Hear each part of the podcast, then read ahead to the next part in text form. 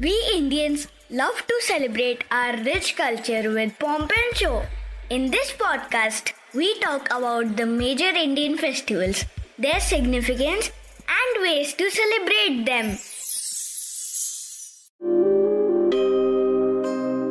यादों के पिटारे से एक किस्सा याद आ रहा है तो सोच रहा हूँ आपको बता दूँ ये बात है मेरे बचपन की, जब मैं साल में एटलीस्ट दो बार अपनी बहनों के साथ हाथ में पर्स लेके कभी इस घर तो कभी उस घर जाता था।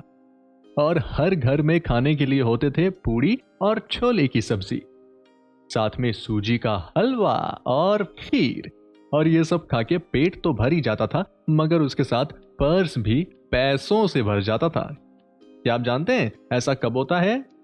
हाँ हम बात कर रहे हैं कुछ खास अष्टमी और नवमी की, जिसमें बच्चे कन्या पूजन के लिए घर घर जाते हैं। और ये कन्या पूजन होता है नवरात्रों के दिनों में। तो इस एपिसोड में हम बात करेंगे नवरात्रों की, यानी वो नौ दिन और नौ रातें, जिनमें व्रत, पूजा और सेलिब्रेशंस एक साथ होते हैं। नवरात्रि का त्योहार हर साल दो बार मनाया जाता है। हिंदी कैलेंडर के अनुसार मार्च और अप्रैल के महीने में नवरात्रि त्योहार को चैत्र नवरात्रि के रूप में मनाया जाता है और सितंबर, अक्टूबर में आने वाले नवरात्रों को शरद नवरात्रि कहते हैं। चैत्र के नवरात्रों की नवमी को राम नवमी के तौर पे सेलिब्रेट किया जाता है और माना जाता है कि इसी दिन अयोध्या में भगवान राम का जन्म हुआ था। नवरात्रों में पूरे देश में अलग ही माहौल होता है। इतनी बड़ी कंट्री में अलग अलग जगह इन नौ दिनों को अलग अलग तरह से सेलिब्रेट किया जाता है। कैसे? ये मैं आपको ज़रूर बताऊँगा, लेकिन उससे पहले आइए जानते हैं कि इस त्योहार को क्यों मनाते हैं। तो बेसिकली देवी दुर्गा ने महिषासुर पर आक्रमण कर उससे नौ दिनों तक युद्ध किया और दसवें दिन उसका वध किया। और वो इसलिए क्योंकि महिषासुर सभी देवी देवताओं को काफ़ी परेशान कर रहा था।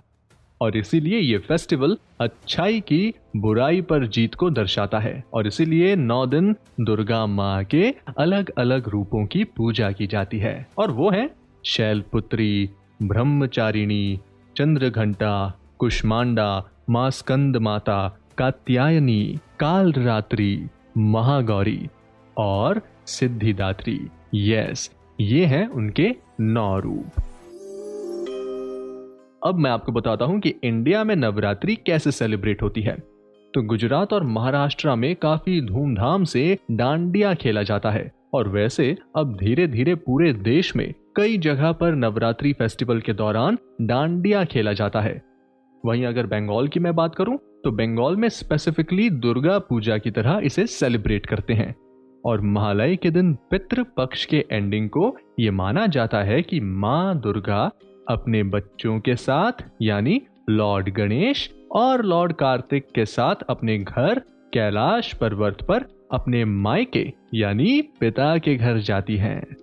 और इसी को सिंबलाइज करने के लिए, माँ दुर्गा जी की मूर्ति को डेकोरेट करके पंडालों में सजाया जाता है। और उसी के सात दिन बाद शुरू होती है दुर्गा पूजा।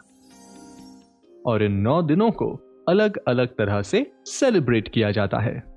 और फिर आखिरी में दुर्गा माँ की मूर्ति को विसर्जन के लिए ले जाया जाता है और इसी दिन माँ दुर्गा को विदा करने के लिए उनकी आरती की जाती है। पैरों और माथे पर सिंदूर लगाया जाता है और मैरिड लेडीज़ भी एक दूसरे को सिंदूर लगाती हैं। और इस रिचुअल को सिंदूर खेला बोलते हैं। हम्म इसके अलावा वैष्णो देवी के फ़ेमस टेंपल में इस फेस्टिवल के दौरान मंदिर में आने वाले भक्तों की भारी भीड़ देखी जाती है। और इन नौ दिनों में लोग नवरात्रि का व्रत यानी फास्ट रखते हैं। नवरात्रि त्योहार के दौरान भक्त दिन में एक बार भोजन करते हैं और कुछ लोग तो सिर्फ़ फल या पानी पीकर उपवास करते हैं। वहीं कुछ लोग पैर में नौ दिन तक कुछ नहीं पहनकर भी दुर्गा जी को पूजते हैं। और नवरात्रों का अंत होता है कन्या पूजा, कन्या लांगूरा या कंजके बिठाने से, जिसमें जैसा मैंने स्टार्टिंग में बताया, बच्चों को खाना खिलाया जाता है। और ऐसा माना जाता है कि अगर लोग नवरात्रि के टाइम मंदिर जाते हैं तो मनोकामनाएँ यानी विशेष पूरी होती हैं। और इसी तरह भारत में नवरात्रि फेस्टिवल के कई रंग और रूप देखने को मिलते हैं। और आज हमने Indian festival at a glance podcast में जाना नवरात्रि की कहानी।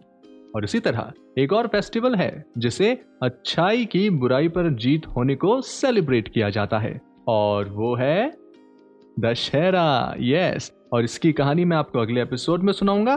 तब तक आप चाइम्स रेडियो के इस पॉडकास्ट को लाइक शेयर ज़रूर करें। और हाँ सब्सक्राइब भी, ताकि आपसे इसका कोई भी एपिसोड मिस ना हो जाए. Till then see you and always keep chiming